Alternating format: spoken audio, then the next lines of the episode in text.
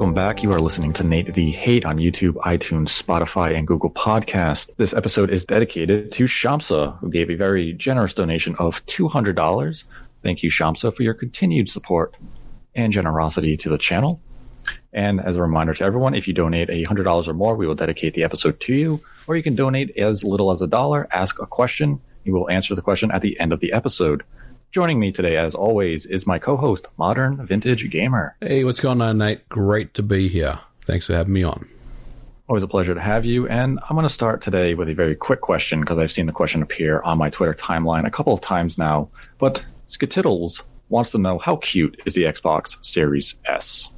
Oh, well, that's a great question. Skitiddles, uh, I did release an unboxing video of it recently.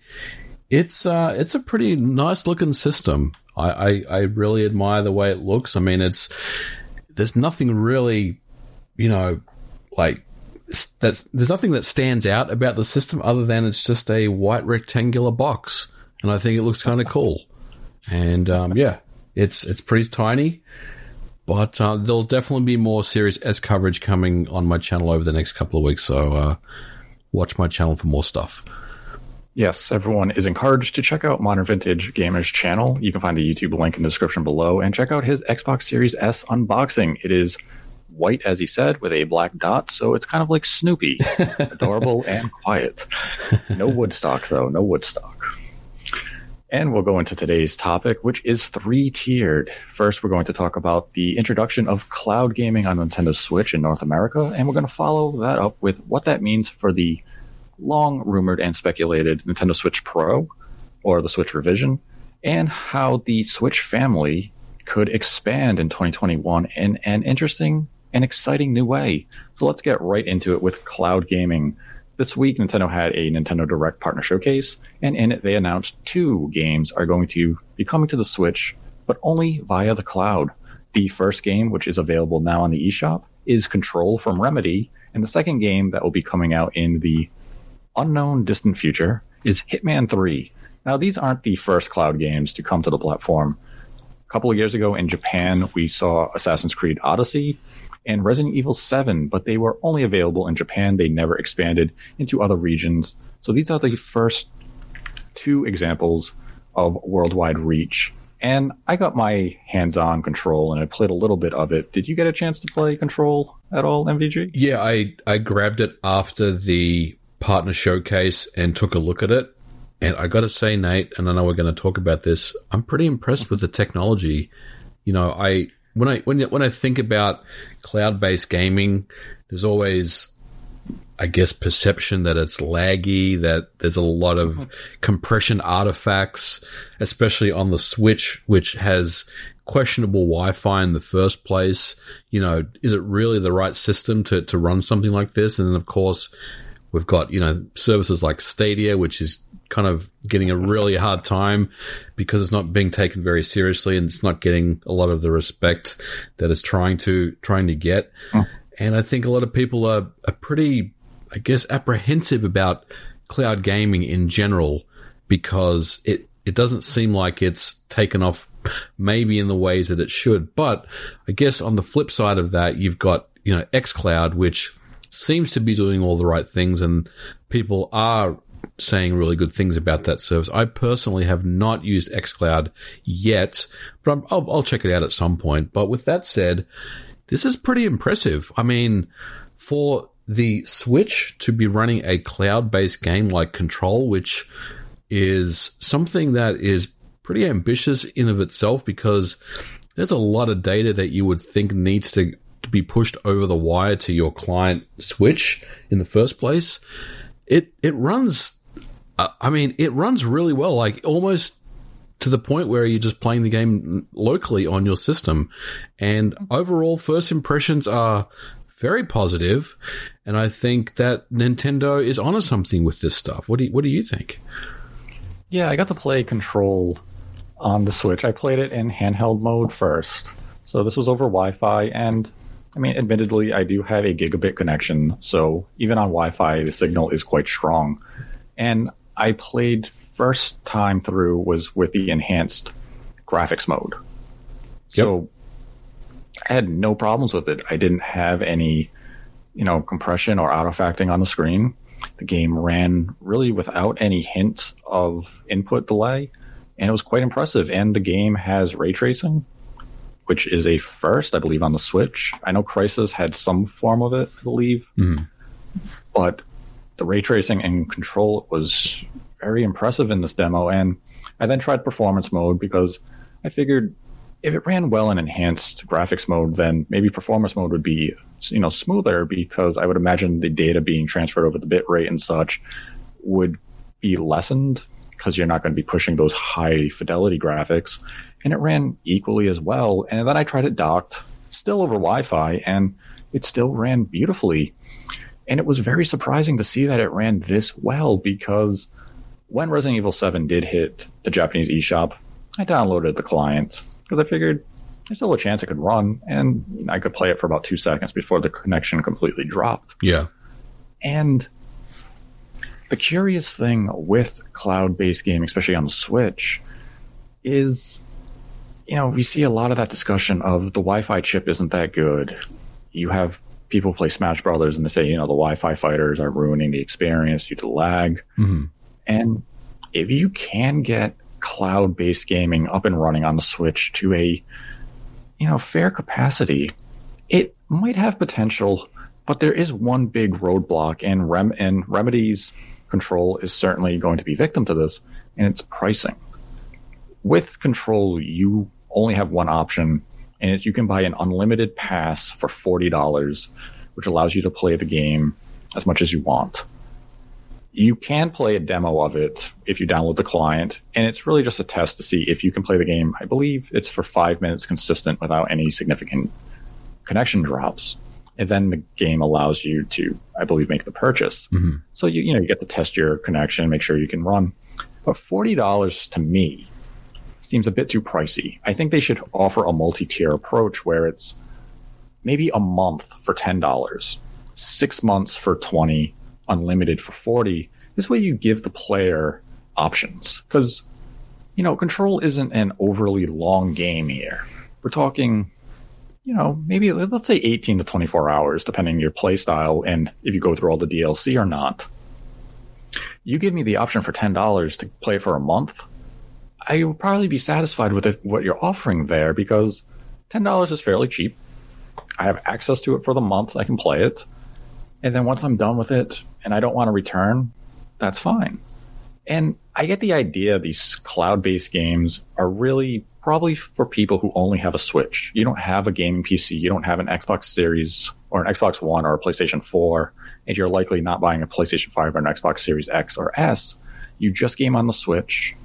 So this is the only way you can play Control. So I mm-hmm. think you have to approach pricing a little more aggressively with the options and not force people to just drop this $40 to own a digital only or a cloud based game. Because if the market were ready for that approach, Stadia would have more success than what we're seeing. Yeah. And a big part of Stadia's shortcomings are from the idea of you want me to give you $60 for a game I don't actually have ownership of, and it's a game that could come off the servers at any time, and I'm reliant on my internet connection at any given point. And the Switch is a portable device. So having to use Wi Fi to play the game already limits the overall appeal of the service in and of itself. Like, yes, we're at the advent of 5G. 5G is more than capable of, you know, playing a game on your Switch that's cloud based. But not everyone has a 5G phone. I certainly wouldn't trust my 4G connection and linking it to my Switch to play something like Control at a consistent, you know, some sort of consistency from performance. Yeah. In home Wi Fi, yes. So if they can address the pricing, they may have something here. Yeah. But, you know, there's a lot of question marks. I, I agree with what you say. I mean, there's definitely shades of Stadia when it comes to the pricing model. It's very difficult. It's very difficult to price these games. Like, I think it must be the hardest job in the world to try to figure out how to price cloud based games unless you put them all on a subscription service. Like, $40 is expensive.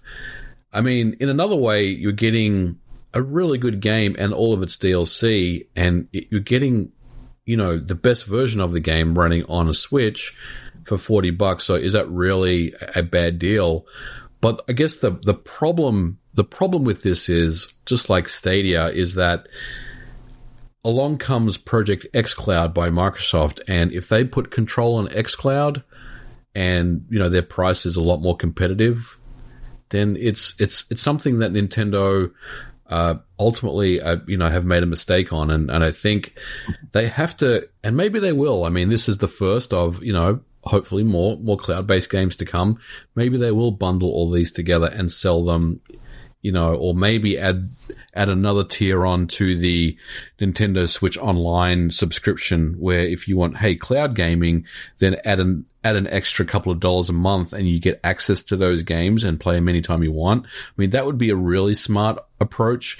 But in order to do that, they need to, to build up that library first. So, you know, you got that first game out. So how do you, how do you price it? And I think, I think ultimately it's very difficult because even if you put it at $10, which, hey, $10 is a good price to pay even even for a license, we'll say to play a cloud based game anytime you want.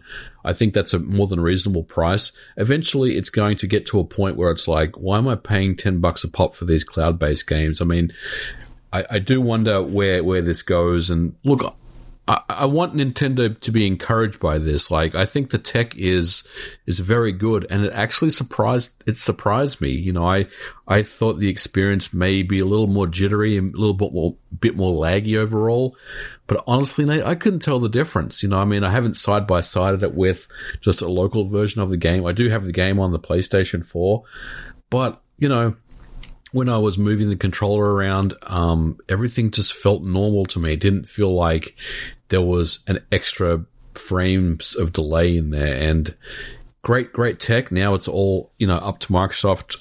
Sorry, it's all up to Nintendo to to market this thing. I think is, is the key thing here.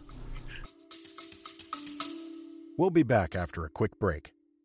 Ever thought modern video games should be more interesting? At the Gaming Blender, we take randomized genres, mechanics, and make a new game every episode. I've added permadeath. We have a survival game of a hardcore simulation, which could be House Flipper, and with the permadeath of XCOM. Then that all has to be an action adventure. Yes.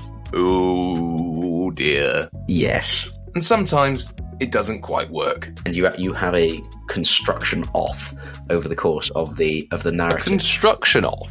The way the way we can do this is that we ditch your idea entirely. Entirely. Check out the Gaming Blender on all your favorite podcast platforms now. Yeah, you bring up a good point. I mean, like the ten dollars in my mind would be kind of like a rental. Yeah, like you're renting the game for the month. It costs ten bucks. You know, just to entice that buyer a little more, and it kind of comes down to the idea of we're at forty dollars. If nobody's biting, and I offer you these multi-tier options, even if we have, you know, a thousand people at ten dollars, is better than nobody at forty dollars. Right. At least it's some sort of revenue coming in. And that's kind of how I view these cloud-based games, at least on the Switch right now, is that you're just looking to generate some sort of revenue stream. You're not using this to gauge necessarily is there an audience for a game like Control if you're, you know, 505 games. You're just kind of viewing it as let's see how cloud-based gaming does on a platform like Switch.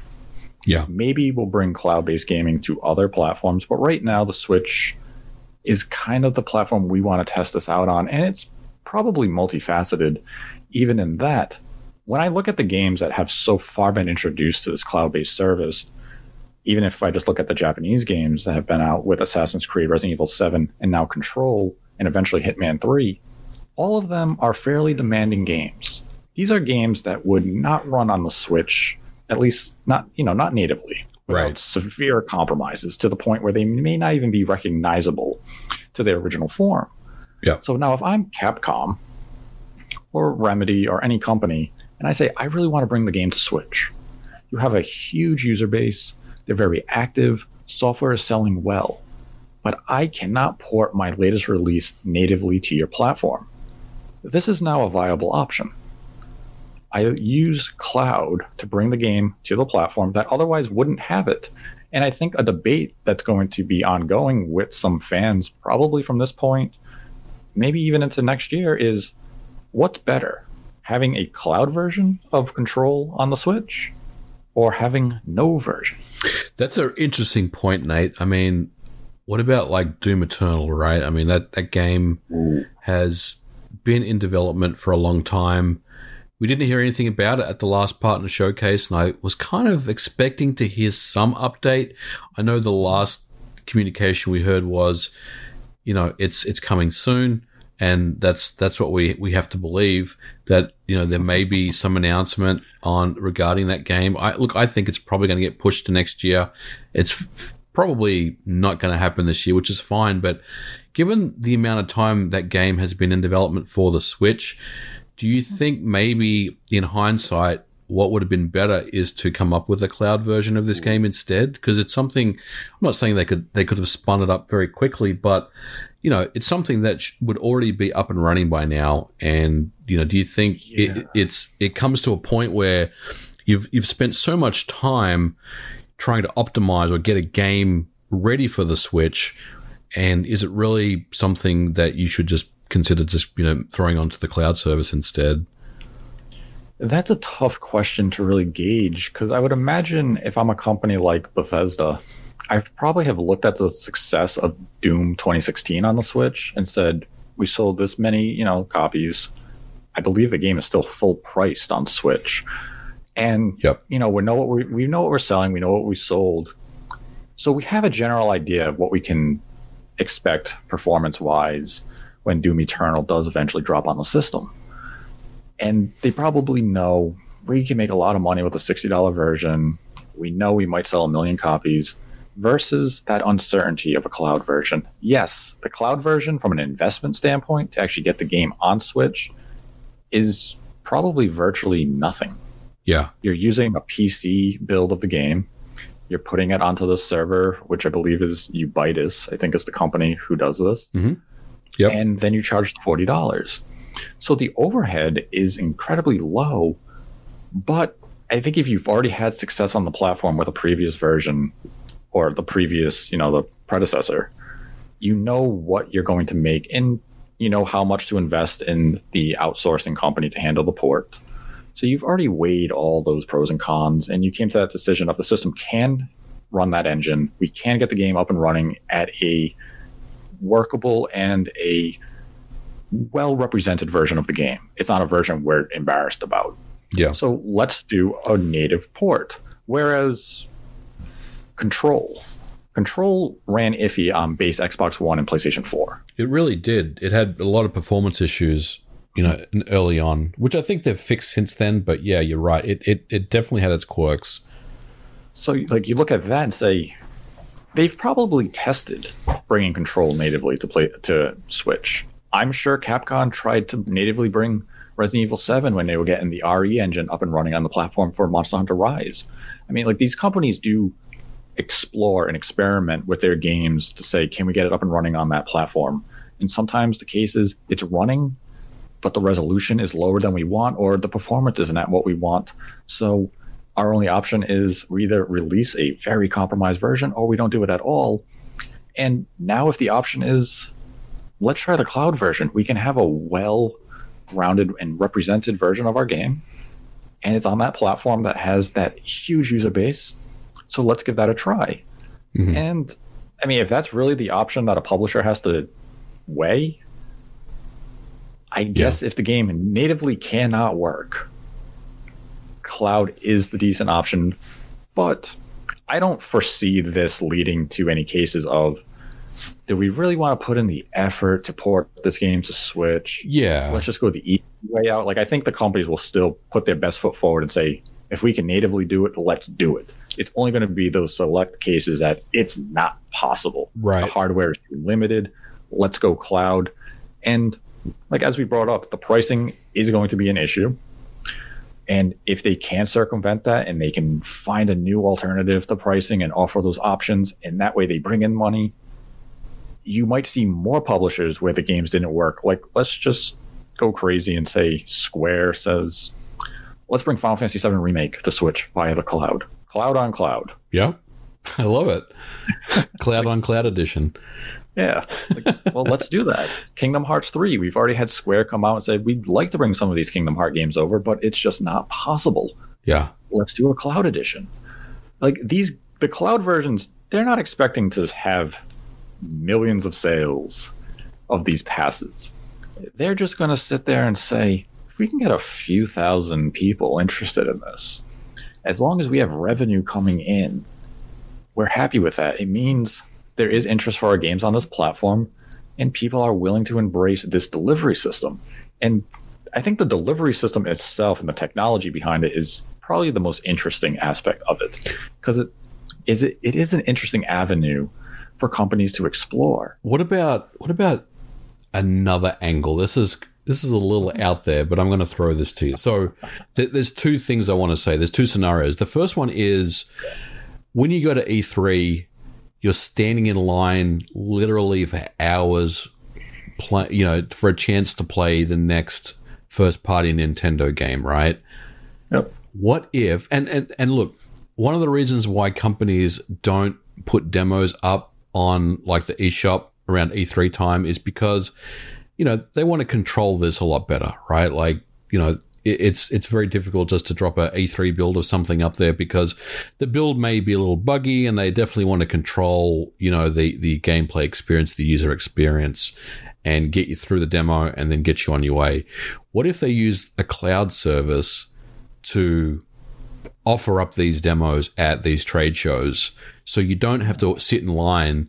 You still get that controlled curated experience because you know you don't actually have any access to any of the code at all. And then once you know once you're done then you kind of move on. And the other scenario is what about if nintendo to i guess combat leaks? We saw Pokemon get leaked last year, and it was something that Nintendo was not very happy about. Obviously, they went after some people with you know cease and desist and, and, and legal threats and, and, and whatnot, and basically the game was completely leaked before it had come out. Same thing with some other games that got leaked as well. Nintendo obviously is no stranger to that. What about to control leaks that any reviewer or any media that is reviewing the game before the game goes to retail is available on the cloud only. So they don't get a review code to download it.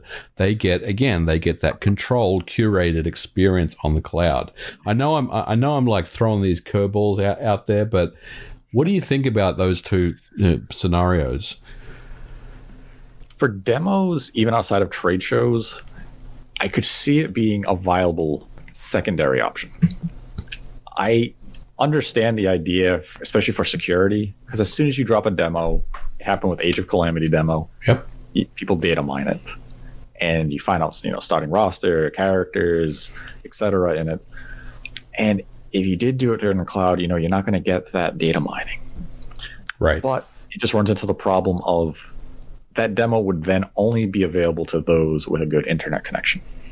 So you limit the appeal.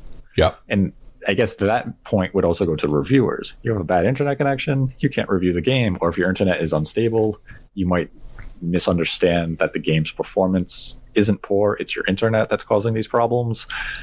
And with COVID, I know some media events have been conducted over Zoom, or they have like a they kind of do demos Mhm. Zoom where you are playing essentially like through Stadia right to get an understanding of how the game plays and everything. So you could do that, I guess, if they really they would really have to nail the infrastructure for it. But I would be open to the idea of cloud demos for the mass consumer just as a secondary option. Like maybe that's the first round, and then like a couple of weeks later comes the native eShop file based demo. hmm yeah But like as much as people hate it, cloud gaming is a direction the industry is moving in.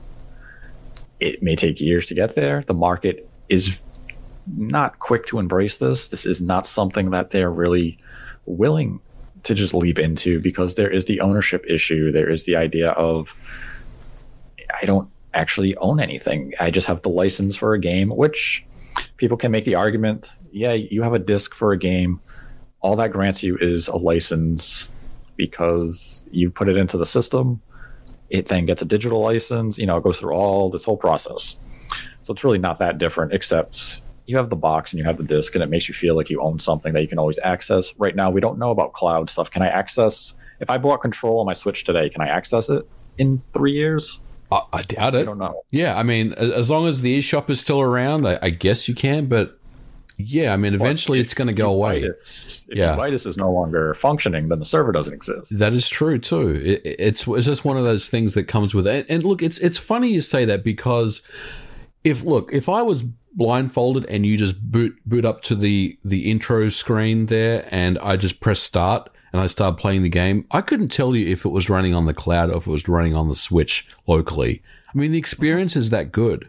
And that's where it gets interesting because for the average person, they don't necessarily care where they're playing it. If if if the experience is is still good either way, then I think you know the job is done. But what where it gets interesting is that look, this is control, right? This is not a this is not typically a game that would live on the Nintendo Switch in the first place. I think it's it's one of those games where it's look, it's been around for a while.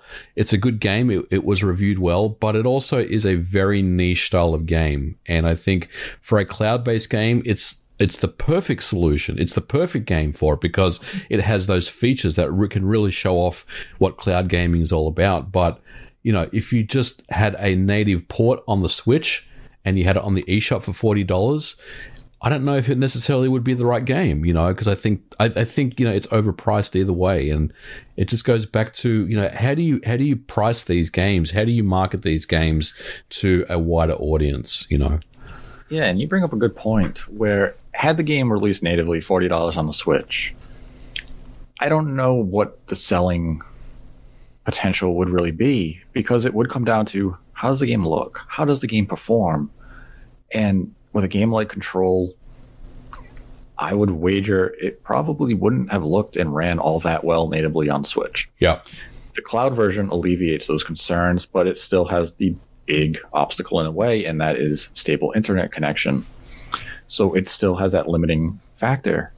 And that's where the pricing really is something that they just have to nail. yeah, If you want people to really embrace and go this route for your games on Switch because you can't bring them over natively and you can only do cloud, you have to give us those pricing options. You have to give us a way to really play the games where it's not a full $40 ownership idea, where it is maybe just a rental, or maybe, as you said, you you attach it to Nintendo Switch Online. Yep, where I guess Nintendo would have to step forward and say, hey, Capcom, Remedy, all your other publishers or developers who are thinking of doing cloud based games, we want to bring you in and offer you as part of Nintendo Switch Online because we're raising the price thirty to you know thirty dollars a year. And you say, okay, sweet. Obviously, Nintendo would have to give them you know a piece of action there. hmm And one thing I did see is that a lot of discussion sprung up of because we're seeing cloud based gaming come to Switch, even though limited, does this open up the idea of maybe Nintendo is willing to sit down and have the conversation with Microsoft of bringing xCloud to Switch? Ooh, And that's like, another yeah, that's another episode I think we could get into. Yeah. I mean, like the surface level answer is I believe these conversations have yeah, place and are ongoing. The key issue is the difference between the two ideas is control is a single game. Nintendo can kind of control that. xCloud is a vast service where Microsoft curates the software on it, and Nintendo would probably want a little more power over the games that are on that service. right. And that may not be something Microsoft is willing to compromise on. And that would probably be where the friction is. Yeah, yeah, I would agree with that.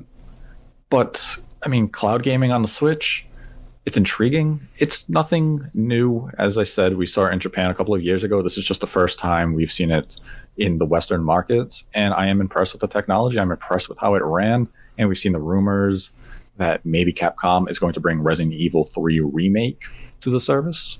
hmm And hey, if you can't play Resident Evil 3 any other way and you have good internet and you want to play it on Switch, you know, that may be coming your way and maybe it's a viable option for you.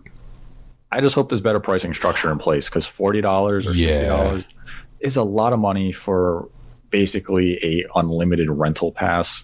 Give us those options. I think people would be more willing to embrace the idea. I mean, I know for a month for 10 bucks, I would rent the game via the cloud without hesitation.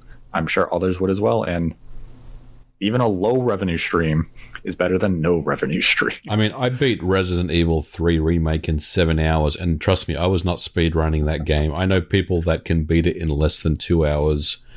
So, you know, you'd only need a a weekend pass. yeah, I mean, it, if you charge forty dollars for that game, that that is completely missing the window, completely missing the boat on on you know what you're trying to do there. But I uh, I, I did want to say, Nate, is is the cloud based gaming, and I know this is going to segue into the next topic. Is is the cloud based gaming on the Nintendo Switch? A sign of things to come? Is it a stopgap for what's coming next year with new Switch models? I'd say no. no, in a word, no.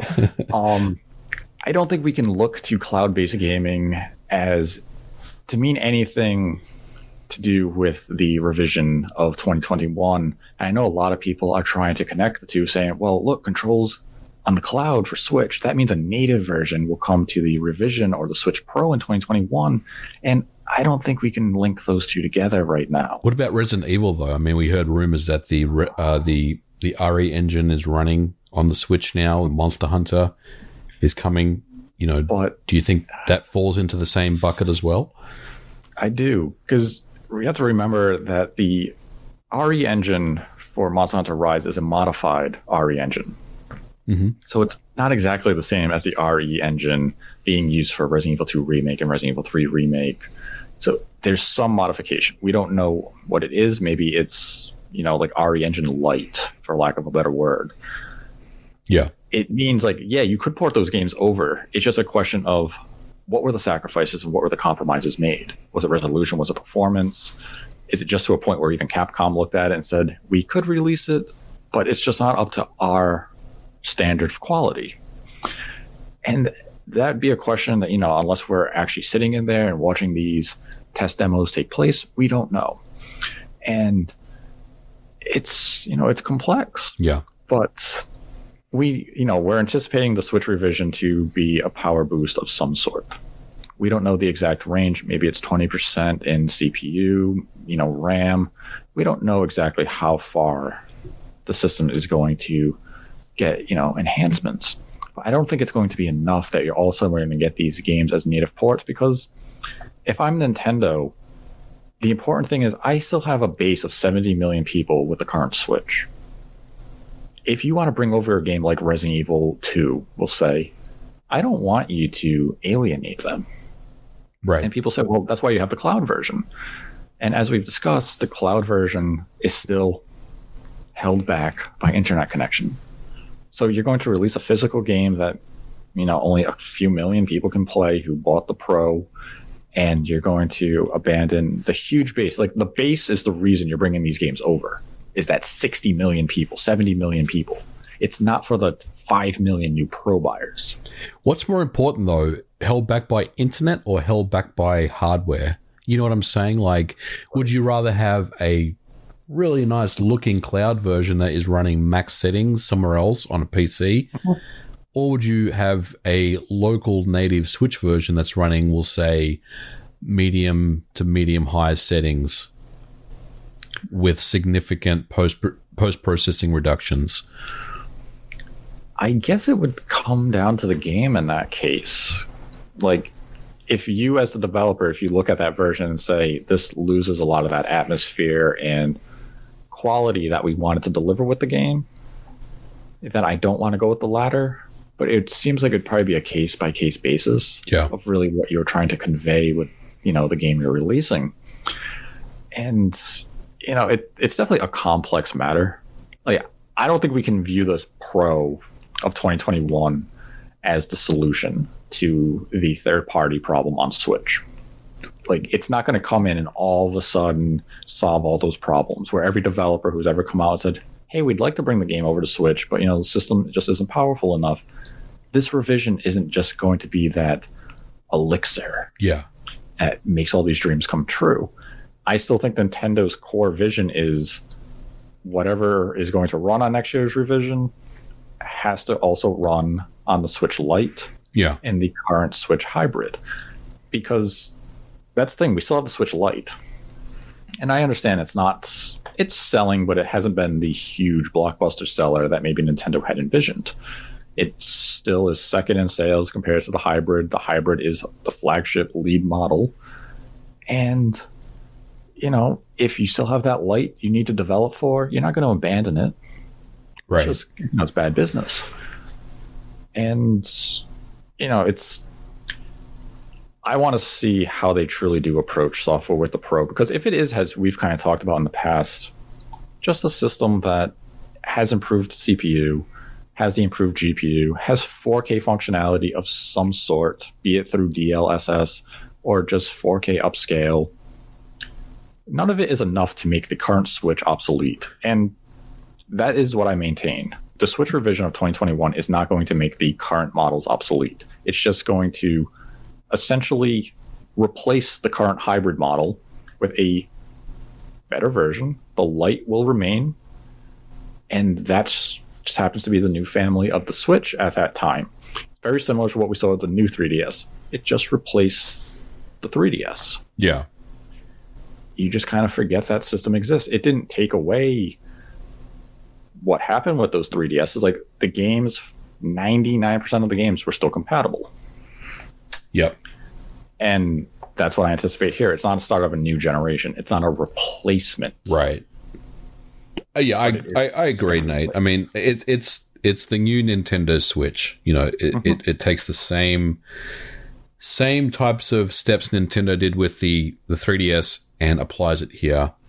Um, yeah, I. I I totally agree. What I want to see with the, the revision or the pro, whatever we call it, I want to see a bigger screen though, because one of the things about the light for me that I feel like is not aging very well, and the light's only been around for not very long, is that the screen is super tiny. Like I've been playing a lot of games on the light. I mean, the light is my portable system of choice.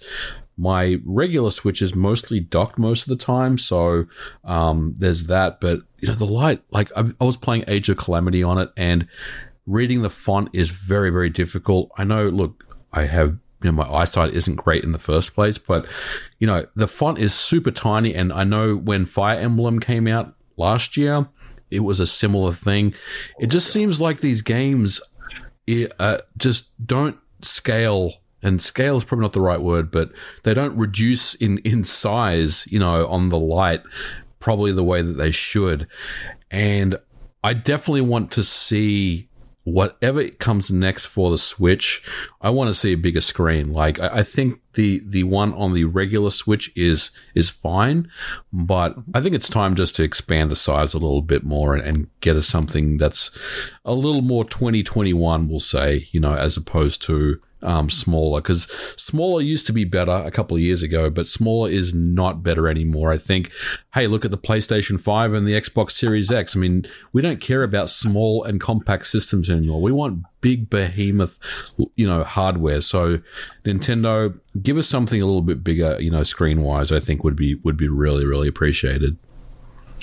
Yeah, I'm sure most people would like a Switch XL type of thing, and we've seen them do that with the like the DS line and even the 3DS. I think they had a bigger model with the screen. I stopped with the new 3DS. I didn't continue upgrading every time they came out with a new iteration. Yeah, And like even the Switch right now, depending on what the revision is, the 2021, you know, for the Pro, depending what it offers, I may not upgrade. I might just stay with the hybrid Switch or uh, yeah, hybrid Switch Yeah. that I have right now, because you know if all the games are compatible, I'm okay with the performance I see generally from the games. And one thing that has crossed my mind is I saw people post this on Twitter as a question to me a few times. It's that we are moving into a new generation with the PlayStation 5 and Xbox Series X.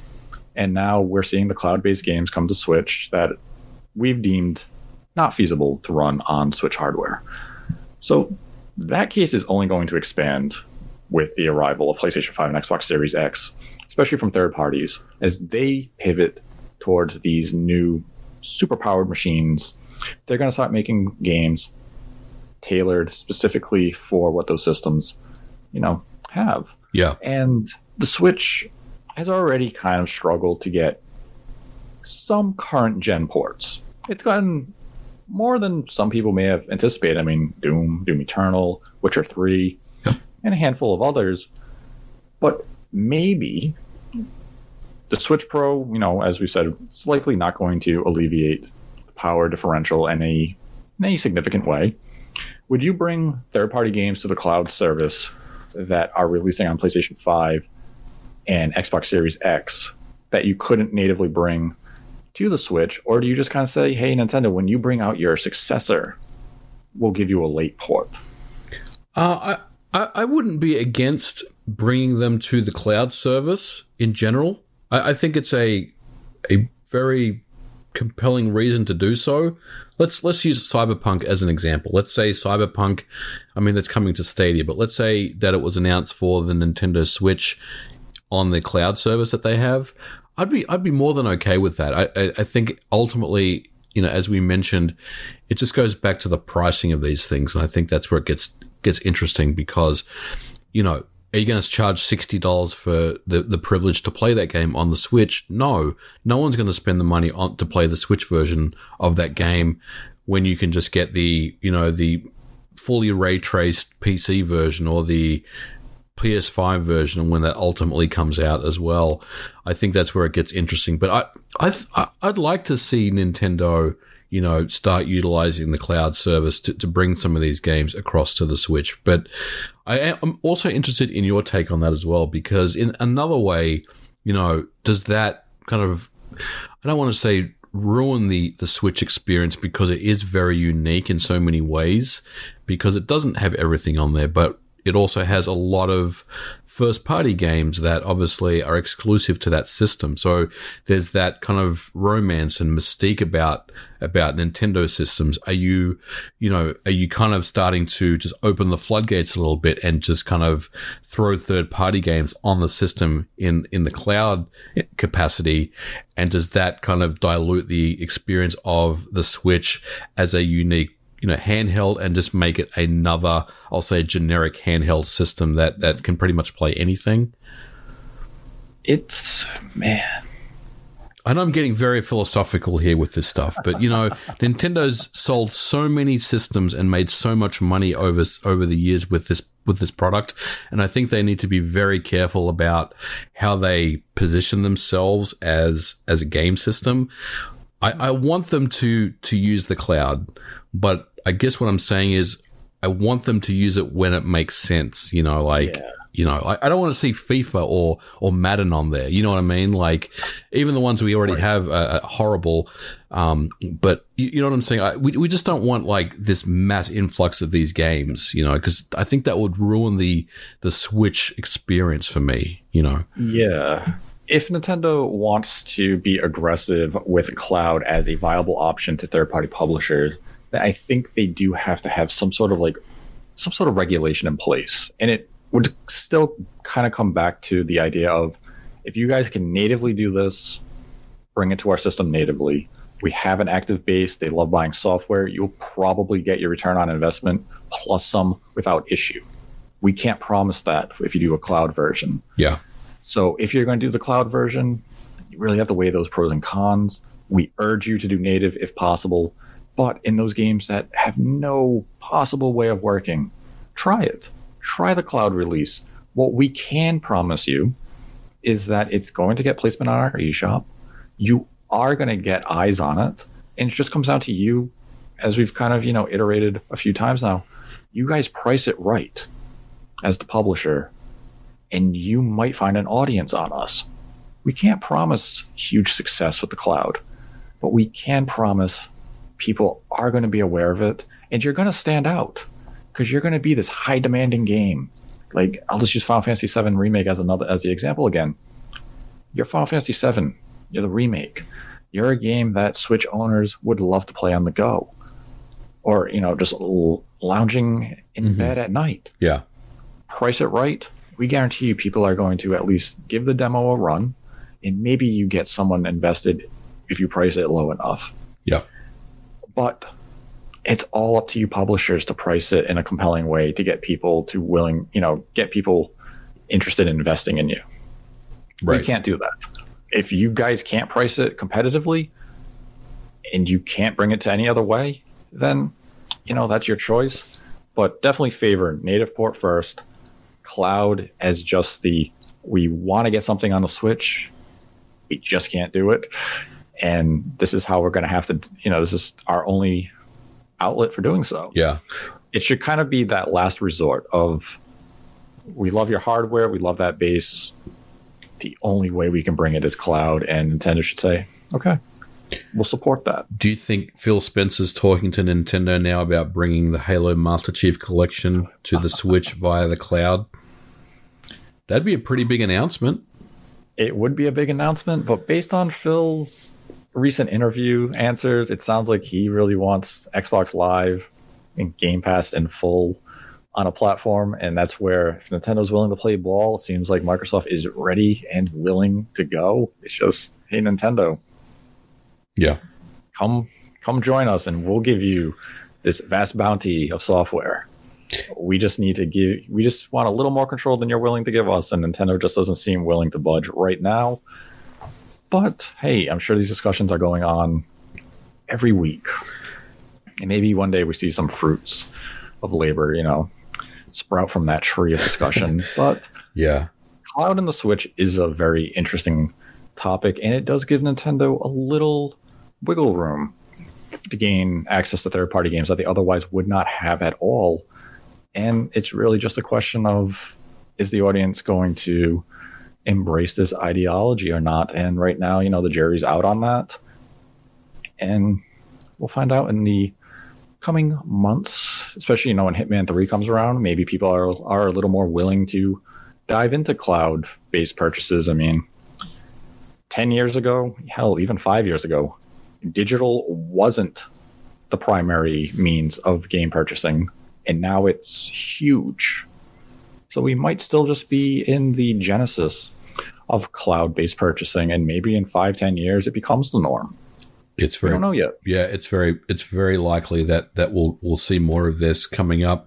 I'm I'm looking forward to it. I think it's um it's a good addition or something that complements the existing marketplace very Yes. well. And yeah, Final Fantasy VII. I mean, that would be a great choice. I know we're kind of fanboying a little bit on that one, but that would be a really good good choice to see uh, running on on the uh, Switch via the cloud. Yeah, I mean, I think it's a good complementary service for Nintendo to have. It's just just to be able to say, we have Hitman Three, we have Control, and it's just be able to say we have these games, as opposed to we don't have them at all. And it really just it still it comes down to that publisher and pricing. And you know, the Switch Pro isn't going to fix these problems. It's not also going to make these games come natively to these plat- to the platform Yeah, it's a good step for Nintendo, especially moving into the future. That maybe get a better Wi-Fi chip in their, you know, system. absolutely. Yeah. And, and you know, I was going to ask. So, speaking of that, how much? What are they going to price this Switch revision at? Is it going to be two ninety nine, and they're going to re- drop the price of the current one? Uh, ooh. And- I'd say two ninety nine. Two ninety nine is the maximum they can go. You can't come out with the Switch revision next year, price it at even three forty nine. It's fifty dollars higher than Xbox Series S, a true Yeah. next gen Right. system. You don't want that type of narrative being spun that Nintendo is still offering the current gen at a higher price than a next gen system, no matter how limited the Series S is compared to the X or PlayStation 5. It's still the introduction to next gen. So Nintendo has to come in at 299 and I think you position it as a full on replacement of the current hybrid Switch and you just phase those out Yeah. over a period of time or once production starts on the revision, you cease production of the current hybrid and maybe by the time it launches you've kind of already exhausted the stock you had of the current switch so come launch of the revision you can't even find the old model anymore Right. so then you know whenever it is introduced we've speculated maybe it's March. It could be later in the year when Breath of the Wild 2 hits. It's really anyone's guess right now. Nintendo hasn't given us any guidance Mhm. as to when we are in or could anticipate the revision. The only thing we have about the Switch Pro that came out this week was that it appears Nintendo has gone to Innolux and has investigated the idea of having, I believe, is it mini or micro LED? I think it's mini. I think it's mini. Mini. Yeah. I think it's mini LED screens, which would it's lower energy, it has better contrast, and I believe it could even offer HDR. Mm, yeah. So, if we remember way back when the initial batch of rumors was Nintendo was looking for a better screen, here it is. yep. This would be a significant upgrade for the screen, and that obviously only comes with a hybrid model. And right now, the weird thing with the talk is if they're just looking into the screen provider now, it seems a little rough if you're planning on launching a system in five months. This should have already been finalized because you'd probably be in production in about two months if you were launching in March. Yeah, you'd think so. You would. Maybe the dates are, uh, uh, you know, just because we heard about them now doesn't necessarily mean you know that's when things have That's begun. true. This this stuff could have been in the works for a little longer than that. that is true. I mean, Or on the flip side, these systems. I mean, we're, we're saying you know we're speculating March because that's when it's the fourth anniversary, but it could be more of a holiday thing, right? it could be a holiday thing. It could be even late, you know, summer. They Yeah. could do that that Zelda thing where oh, every time they've launched a revision, they've always seemed to have a Zelda ready for it. So Yep. maybe it's Breath of the Wild 2, maybe it's Skyward Sword HD, maybe it's a Zelda collection. You know, in 2021 that will launch the Switch revision. We don't know. March has been the long rumored and anticipated because it is the anniversary of the Switch release. We also have Monster Hunter, which typically has a hardware bundle, and it does not have one announced yet. That's right. So it's kind of like, well, are you launching the revision? Because it did launch the new 3DS. Yeah. So there is that possibility that that's what's going to happen again. We don't know if history will repeat itself or not. But pricing wise, yeah, two ninety nine. Um, really don't know about launch window just yet. And even with the new information that comes out, it still doesn't really narrow in any expectation. Just 2021. Nintendo does have their fiscal report coming up. I believe it is next Friday or next Thursday. If maybe they give us some guidance then about a Switch Pro release window. I'm anticipating they do not. I don't think you would want to announce that, especially not before the holidays. You don't want to limit sales potential because the Switch is selling like hotcakes right now. And Yep. why would you want to hurt your own momentum by announcing a revision? Absolutely. Absolutely agree. With that said, I, I have a question for you. So, next generation systems are coming out in the next few weeks. When does Nintendo decide that it's time for a new generation of system? Eventually, eventually the Switch is going to feel a little out of date as far as you know. There's no fast loading. There's you know there's features that are that people are expecting or people are used to on the Xbox Series X and the PS5. When do you think? How many more? How many more years do you think is left in the Switch before we see another generation? Do you think it's another four years, or do you think maybe it's it's reduced a little bit? Definitely less than four years, depending on what we actually get out of the revision itself in terms of performance and new features. I'm anticipating that Nintendo probably has the Switch successor lined up for early 2023. Yeah, I think that's I think that's a, a good estimation. I think my worry is that developers are going to get to a point where it becomes more of a liability to port stuff to the Switch after a certain amount of time has passed. I maybe maybe that's a little bit naive of me to say that right now, but I think at some point, you know, maybe the the revision of the Switch will will alle- alleviate some of those concerns in some fashion. But eventually, we're going to get to a stage where you know these ports to the Switch are going to feel like you know, it's it's it's it's a, a budget and a and a money and a time commitment that maybe these studios are just not thinking about doing. You know, and I'm talking about third parties, of course. So hopefully Nintendo is aware of that. And look, I'd like to think they're already thinking about what's next for the Switch generation. You know. Yeah, I mean, I'm sure they're already well underway of development of their next generation system. I'm sure they're working very close with Nvidia about you know any technology that they're currently developing that is going to be suitable for a Switch form factor. And to your point, for like third party, I think where the Switch can gain a little longevity to make it to like 2023 is going to be from the Japanese studios. Yeah. Japan is always very reluctant to adopt a new generation. They want to stay in the current gen really as long as they can. They want to maximize those profits. They're finally familiar with the hardware. And the Switch is the leading platform in Japan. It's done very well for studios out there. And, you know, obviously Square Enix already has their big game coming to PlayStation 5 with Final Fantasy 16.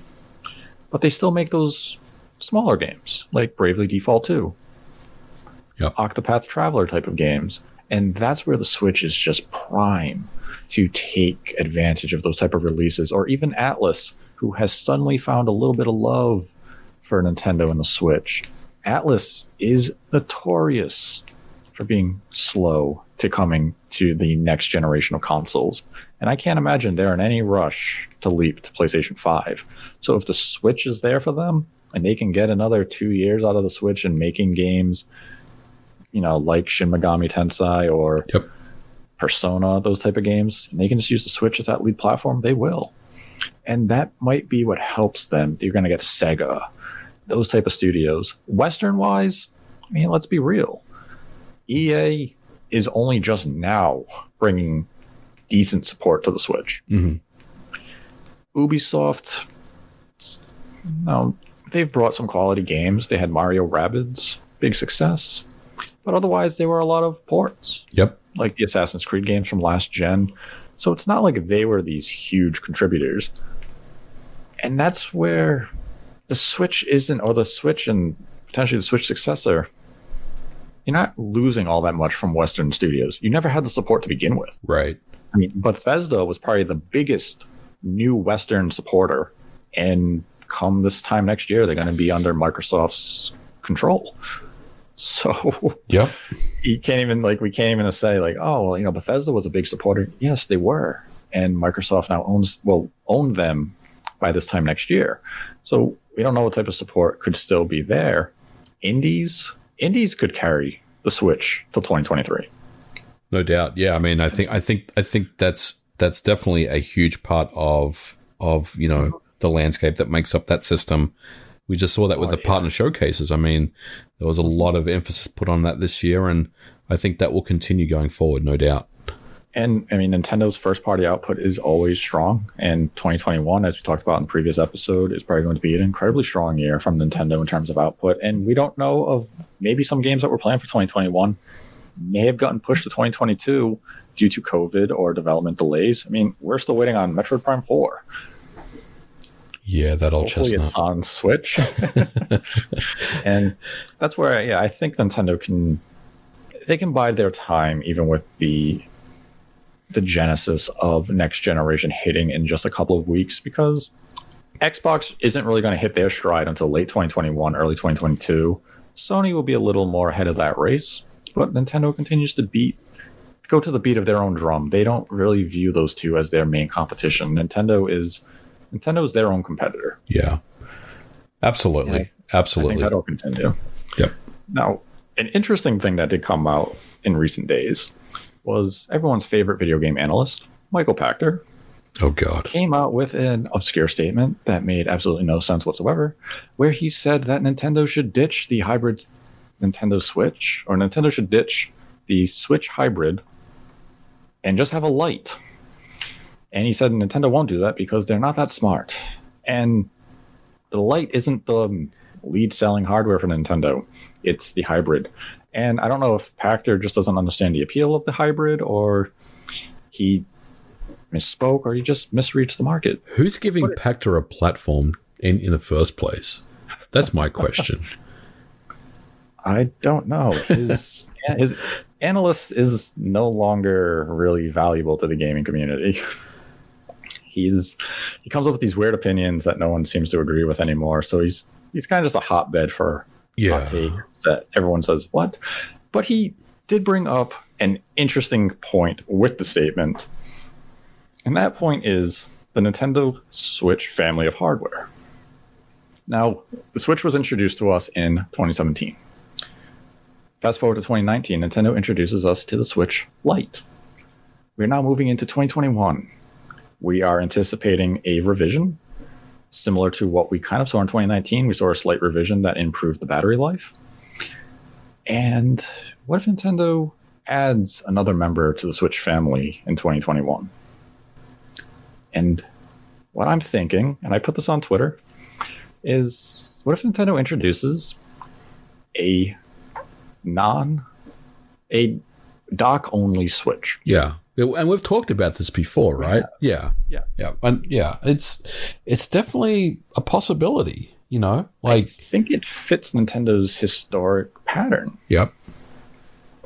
We're talking like we know the Switch revision is supposed to have 4K capabilities of some sort. The R&D is done. Take the internals of that, put it into a box, remove the screen, remove the Joy-Con. Boom. Yeah. You have your little 4K Switch that you can only play on your TV, and you can bring it down to a price below that of the Switch Lite. Yeah. That is your cheap entry model. Yeah, and you're not kind of cannibalizing your current existing mm-hmm. Switch, you know, library. I mean, even with a new Nintendo Switch, you wouldn't be doing that, but it would just add a little bit of, I don't want to say confusion in there because I mean, if they market it correctly, which they will, I don't think you know most people will will will know any different. But it just makes it, it- it's very clear about what you're going to buy versus hey this is a new nintendo switch which costs exactly the same price as the current model because we're phasing out the current model type of thing yeah i mean th- there's definitely some appeal there with with what's being said and you are kind of rounding out the the suite with a you know a handheld only a hybrid and a dockable only I you know, th- there's definitely some some some appeal there, and some things to really think about that that make make something like that a possibility going into ne- into next year for sure. But if if it was me, you know, speculating, I still think it's the the new Nintendo Switch with the uh, which it's just you know replaces the existing model, as we know. Yeah, I mean, like, I could see them going this three tier approach of you have the hybrid as their flagship model, two ninety nine, offers you the best both worlds. You have the Lite, portable only, and then you just have that stationary switch, Yeah. which will have the internals of the revision. So you have, you know, you have your 4K TV. Now the games look crisper and clearer on your TV, unlike the current Switch. And you could price it so affordable that you know it doesn't have to sell tens of millions of units. It's really just for those people who just want a Nintendo system. They don't want to have that worry of, well, I bought the Switch. I have kids. They took it out of the dock. They dropped it. It broke. Mm-hmm. Here's my box. Yeah. And it doesn't even. It could be the size of an Xbox Series S. Yeah. It doesn't even have to be that big. It could probably be even smaller if they really wanted it to. It's kind of just that convenience factor of there's a lot of people out there who own a Switch and they say I never undock it, and they feel like they bought a handheld that they never use, and it's kind of like, well, you know, I would have bought a system that just removed that portable element if it was a little cheaper. Like I would have bought that model, but Nintendo doesn't offer it. And since they've already offered the portable only Switch, is there really any reason they can't offer a stationary Switch piece of hardware? And you know, no, there's not. Yeah. Like they destroyed the idea of Switch with the Switch Lite. Right. You can't switch. So introduce the next natural progression of the system of a docked only Switch. And I think we could see it in 2021 because, as I said, we saw the Switch in 2017, the Lite came out in 2019, and now you can do the Switch Home in 2021, and you cover all areas of needs for the platform. And, you know, as I said, it doesn't have to sell tons of units. It's just to cater to that small market who doesn't want a portable system. What about um, the Joy Cons and stuff? Do you just does it, you bundle it with a Pro controller? How, how does that work? Wonder with a pro controller. And Yeah. that's and that's the thing, you save yourself on cost. You Right. remove that screen. That's a that's a big part of cost for the Switch itself, is the screen. That's remove true. the screen, Yeah. remove the Joy Cons, bundle in a pro controller. You could probably get this down to $150. It doesn't solve my problem though that the screens are too small. I want a bigger screen. Now you have your TV. well, that's true. You do have the TV, but then there's the Joy-Con drift issue. I guess with the Pro controller, that that eliminates that too, right? See? Well, I mean, you still have the revision, or you still have the Pro, the hybrid, so you could still have improved Joy Cons. Yeah. Maybe make the screen a little bigger. And then you have to make that tough decision of what do I buy? Yeah. I, I I mean, want the best of both worlds? I would buy a docked only Switch and keep the Lite for the the portable stuff. Even though I just complained about the screen size, I think it's it's the best portable iteration of the handheld. So yeah, I mean, I think there's definitely some some merit in in that that thought process that you know they could just bookend the range with a docked only or a dockable only Switch revision. I think that would be kind of cool.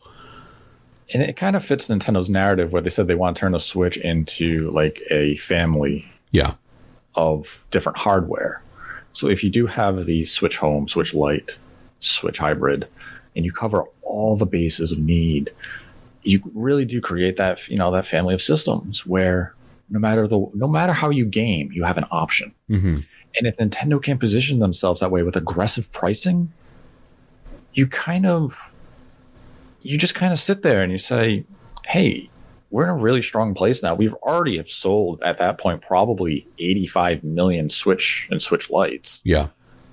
And now you have another available SKU where people will double dip. And, you know, Switch hardware sales just continue to rise. And maybe some people who have been hesitant to buy a Switch for those reasons, they just don't want a portable system or they just look at it and think it's flimsy, say, well, now I'm going to buy that new Nintendo system. And, you know, that's the market Nintendo hasn't been able to directly address. But now you can. And even with cloud gaming, because it's going to be in your house on Wi Fi, maybe it has an Ethernet port. Who knows? That's a foreign technology to Nintendo for some reason. All of a sudden, cloud gaming is more viable. I plug in that Ethernet port. Right. I don't have to worry about the internet connection being too weak with Wi Fi. And now games like Control or Resident Evil 7 on cloud become even more viable for the platform. And it bides Nintendo time until they have to release their inevitable successor in the early 2023 range. Yeah. So it's Bring it on. Nintendo could have a very interesting year next year. Yeah. I, I, uh, I want to see what they come up with. Hopefully they'll, they'll just completely blow people's minds with this stuff. Cause I, I think that would be a pretty big announcement if they came out with something like that. I think a lot of people, again, would be questioning, well, what, what, what exactly is the Switch anymore? But I think it would be a really cool move if they did that. I'd definitely jump on board with a system like that. Yeah, I mean, if Nintendo can do the, the three prong approach and be successful at it, then we kind of we kind of have an idea of how they can approach their next gen system. Right. Maybe like right out of the gate, within the first eighteen months, they come out with hybrid Lite home. Yep. And it's just like kind of like what we see with the iPads. Like you have like what is it? the iPad Big Mini, iPad. the iPad Air, the regular iPad. Yeah, there's there's a whole suite of different ones you can get. Yeah, if Nintendo could do that with the Switch, I mean, it would take careful marketing. You have to have aggressive pricing, but you know the Switch has been so successful. Nintendo, it's not a concept you want to abandon anytime soon. And 2021 just feels like the right time for them to do something like that because usually every two years you see the another revision or a new introduction of a model with this platform so far, and you know bring it on. And that could be a nice way to compete with the current or the next gen systems from Sony and Microsoft by introducing Yeah. your own system, especially if it has the internals of what we're anticipating with the revision or the Pro, and you have that 4K functionality, you can finally say, "Hey, switch 4K." hmm Yep. So let's see. Come on, Nintendo, bring it. Yeah, I'm looking forward to next year. It'll be it'll be it'll be a good one for sure. Now we have a wide array of Streamlab questions. And the first one is from Jackie G, who donated a dollar, who writes If E E3 2021 does go ahead next year, do you see any other major companies dropping out? Love the content as always. Um, who's left? I, I will start by saying I think it's unlikely that E E3 2021 will go ahead next year, but if it did, then I would not expect to see Sony at the show. I would not expect to see Nintendo at the show. Microsoft maybe will set up shop across the street at the Staples Center like they normally do because that's their theater. Um, I don't really expect it to be any different than what we saw in 2019 as far as people, you know, who's going to be there. Yeah, I'm not really anticipating E E3 2021 to be a in-person show. I think they'll go like a virtual event. Yeah. Better than the Summer Game Fest. I think they'll have something a little more organized. But Let's hope so. Yeah, I can't think of any big companies really left to leave E3. I think as a lot of these companies said, they saw just as much attention during the Summer Game Fest as they saw during E3. So I think a lot of companies realized don't need E3 in the tradition in the traditional sense anymore. With that said, though, I do miss E3 and hopefully we'll see its return some point. Some point, I'm sure we'll see it returned in a new format. We then had a $3 donation from Matthew Hammond, who writes Here is a possible way some developers could shame other developers into changing. Have a prominent logo on their games that say crunch. However, this is defined 70, 70 plus, 80 plus, or 90 plus hours a week was not utilized in the development of this game that certainly would shame developers if they had to put that at the beginning of a game saying, We utilize crunch. Our developers worked 100 hours a week for three months. Yeah. Uh, You'll never see something like that happen, but What- it would definitely make developers feel bad. what I would like to see there is, you know, we, we hear all the stories about bad crunch stories, but let's let's talk about the the good companies that that have a really good work culture and bring them up, you know, and put them in the limelight and shine a light on them and let's listen to their stories about you know how they're doing things and what makes them successful. And hopefully that will a educate more people about you know the dangers of crunch and working for companies that that have a crunch culture. And b you know these companies that do have a crunch culture maybe they will take note of these things and hopefully either come up with some changes that make sense for them or at the very least just you know make them have a good hard look at themselves and say look we we really need to figure some things out you know and and, and go from there Yeah, that would also be a good avenue to explore for the industry. absolutely We then had a $5 donation from Flame Token, who write, I was pleasantly surprised by the localization of Fire Emblem 1, but I was more intrigued by the lack of a physical cart for the collector's edition. me too Do you think we'll see more code only collector's editions, or was this too small to justify a cart on its own? We will see more code only collector's editions that are limited edition in this fashion because this is something Nintendo has done in the past. If you go back and look at Virtual Console, there has been numerous games that have been limited edition and have never returned. And I think this is just another example of that. Unfortunately, I would like to see a physical, but I don't think it's coming. Yeah, this definitely wasn't a case of like cost or anything. They easily could have thrown this game on a cart. The cart at that size would have been pennies to Nintendo, anyways. But it's easier just to do code only, make a big fancy thing, and as MVG was saying, I mean, that's really the decision behind such things with these collector's editions. Then a dollar donation from Nexus. Right, I noticed in the PlayStation 5 teardown video that the drive is attached on the outside of the main assembly. Would it be possible to buy an all digital PlayStation 5 and add a disk drive later by swapping out the shell? In theory, it would be, but security wise, it won't work. Everything, at least in previous iterations of Sony hardware, including the Blu ray drives, is tied to the system via a key. And that key is generally associated with the CPU key, which is not easily extractable. So the answer is in theory, yeah, you could connect a drive up, but it's probably not going to work. I would say. I think it will just reject any disk that you try to put into it.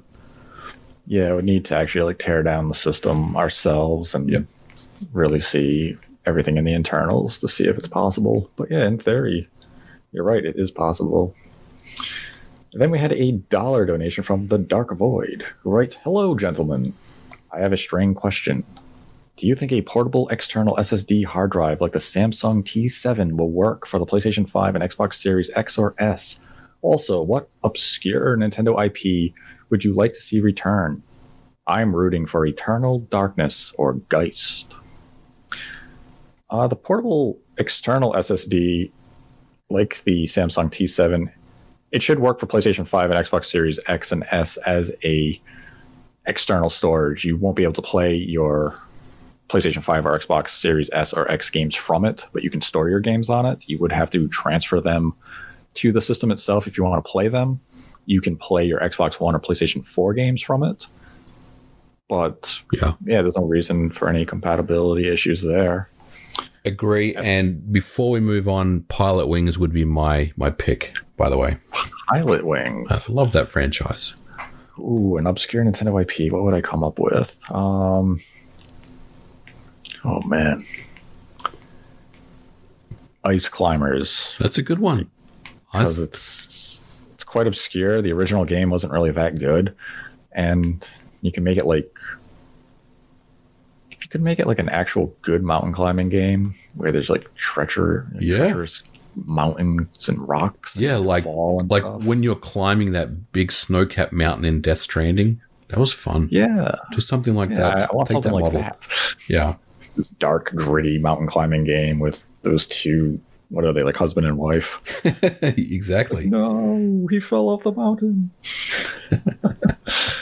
We then had a $12 donation from Dan74 saying, Looking at the Switch games likely coming in 2021 has me excited, but the chance of blowing it all in one year seems like a bad strategy. If you could decide what games hold until Switch 2, what would they be? Splatoon 3, Mario Kart 3, Mario, Dragon Quest 12? I think Mario Kart's definitely one of them.